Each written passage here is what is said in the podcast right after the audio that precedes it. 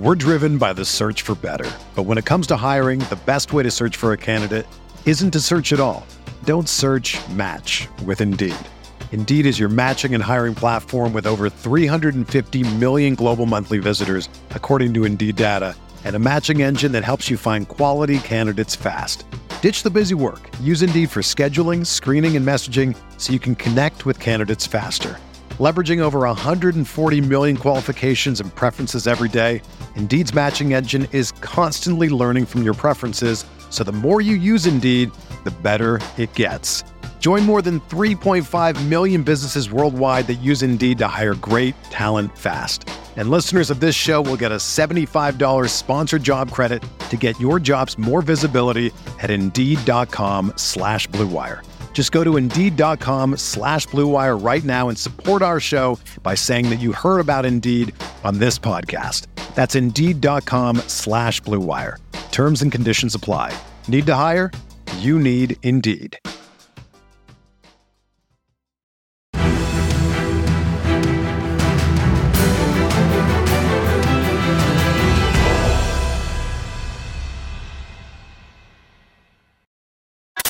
What is going on, Colts Nation? Welcome back to another episode of Bring the Juice. Your guys, Cody and Derek.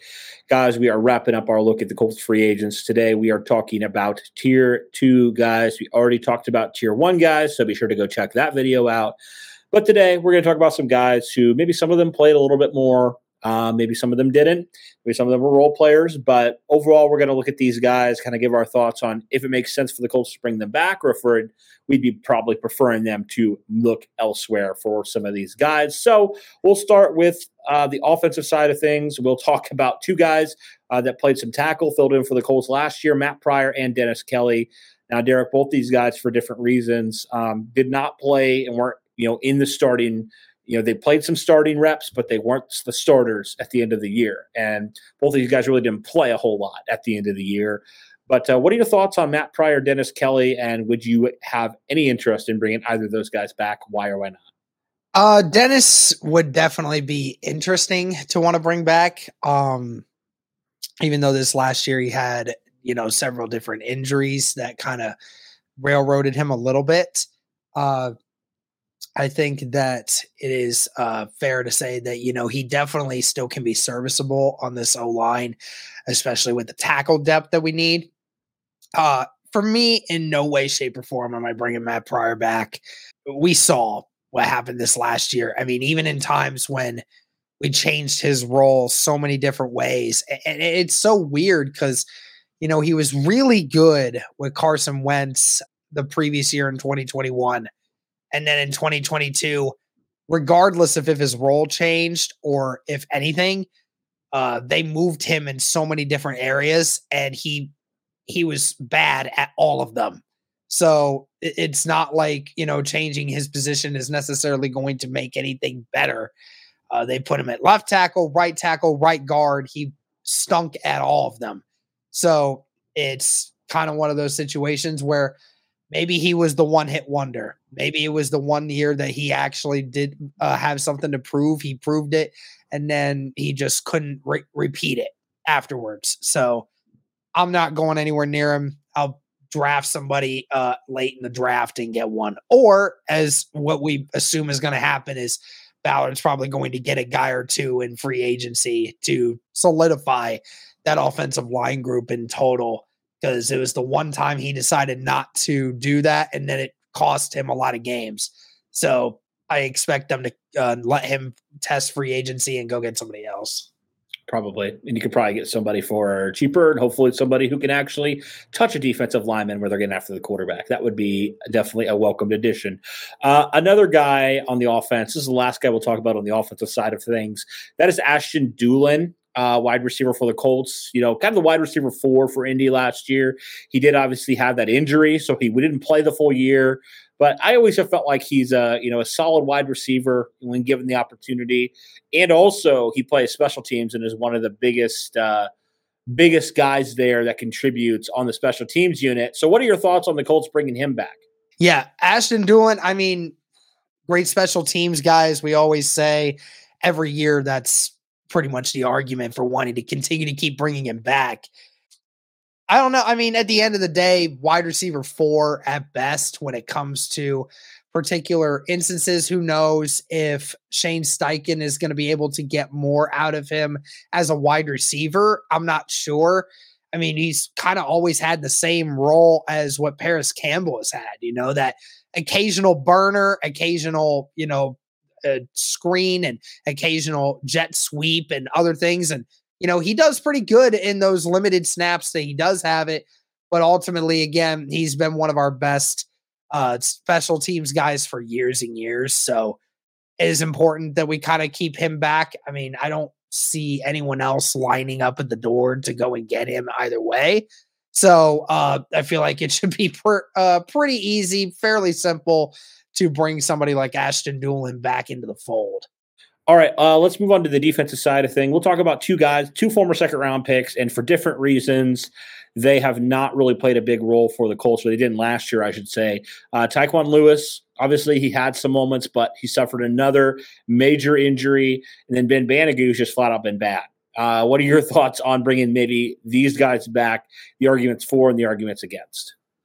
Um, you know, it's it's kind of important to be able to get that kind of depth you know, when we talk about, you know, Tyquan, Ben Banogu, Byron Cowart, a uh, bunch of defensive linemen, it's all about, I don't know. I don't know. We kind of thought Ben Banogu was going to get the boot last year, and we didn't end up getting to uh, see that. I mean, we thought that was going to be a, a, the exception, but I don't know if, if things are different this year. I don't know how that's going to look. Um, again, we thought it was a done deal last year. It didn't work out. Um, but and I don't even did he even play last year at all? I he might have had. I really don't snaps, remember him. I, I, mean, but Tyquan, eh, Tyquan, I feel is going to get another one again. We know how Chris Ballard feels about Tyquan Lewis. Um, the freak injuries sucks, you know. I mean, and, it's really unfortunate that the Indianapolis Colts have drafted a few guys in the last few years that have had really unfortunate uh, injury problems, but you know, I mean, that's just sometimes how that works. You know, some guys end up having it worse than others. But um, there's no doubt though that when Tyquan Lewis is on the football field, that he provides very productive depth uh, with this team. Which I certainly hope that that will entice Ballard to say, "Hey, we're still going to give you, you know, a vet minimum. We want to keep you around, but we also want to secure ourselves, knowing what kind of injuries you have had, but we want to see you continue to be out here with this team. Hope that's enough. Uh, Byron Cow- uh, I mean, it's just another defensive tackle piece. I could take it or leave it when it comes to anything like that. You can, there's a bunch of different guys like this that move around the league a lot. Hopefully, you know, we can see him stay on the team, but if not, I mean, Ballard will take his luck somewhere else or what's your thoughts on on bringing back Tony Brown? Um, he was more of a he was more of the depth piece, special teams kind of kind of guy. W- would you bring him back? Um, yeah, I mean, I definitely think he's a, a very solid guy that you know showed a lot in the preseason. Uh, he could end up being that corner piece, uh, depth piece that we need. Uh, we talked about Dallas Flowers being that a lot too. Uh, but Tony Brown, who knows? I mean, it, I don't know if Ballard's going to take the chance on it just with the fact that, you know, he's a practice squad guy at the most uh, for times like that. So maybe Ballard just doesn't really deem it to be important. All right, I have two more guys here that we can talk about. Armani Watts, who did not play a snap last year for the Colts because he suffered an injury before the season, yep. um, and then Matt Haack, who was the fill-in punter for the Colts last year. What are your thoughts on these two individuals? Um, Armani Watts, yeah, really unfortunate. Uh, what happened to him ended up getting hurt in the preseason, the first preseason game. I think it was the ACL. Um, and that just took a crapper to his career uh, that season. Really sucks, but you know, maybe I think just due to the fact that the Colts are so filled with safety depth. You don't need to worry about it. But then again, of course, if you wanted to continue to bring Armani Watts back, probably wouldn't be difficult to do so because you would be in a loaded safety room. But then again, it would be cheap and he could be a special teams guy for you. So that definitely helps.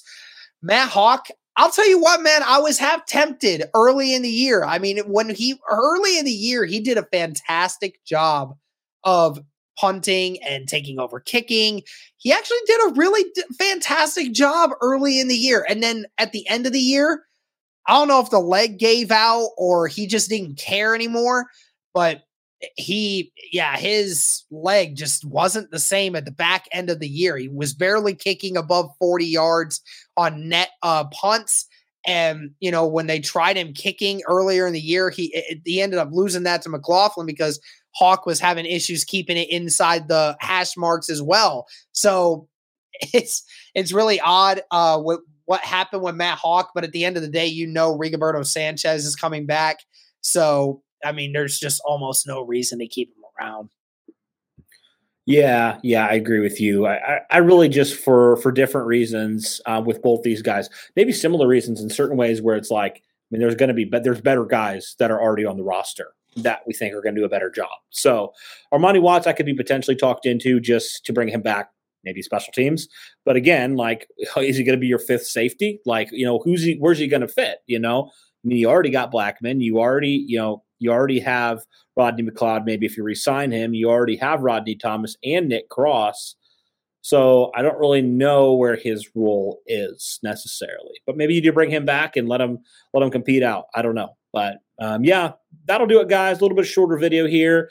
Not a whole lot, more black and white on some of these guys. Not a whole lot of discussions for the tier two free agents. But since we did a tier one, we want to just kind of talk about some of the other guys on the roster. There was a few guys we didn't include that really like did not play at all for the Colts, and so um, we didn't include them on this list. But Let us know your thoughts on the tier two free agents. Any guys that you would potentially be interested in the Colts bringing back or not? Let us know those things in the comments below. But that will do it for this one, guys. Thanks so much, and as always, go Colts.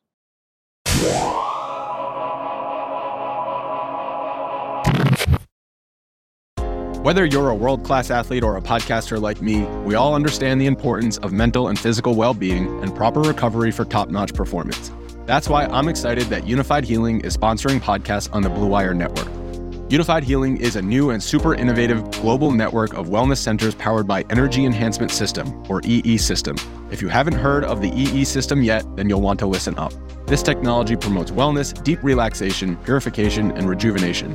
Wherever you are across the globe, access to a center is easy and affordable.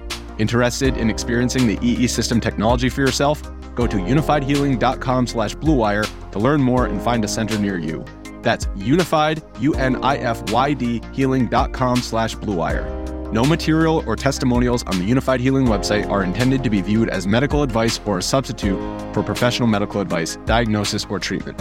Always seek the advice of your physician or other qualified healthcare provider with any questions you may have regarding a medical condition or treatment and before undertaking a new healthcare regimen, including EE system.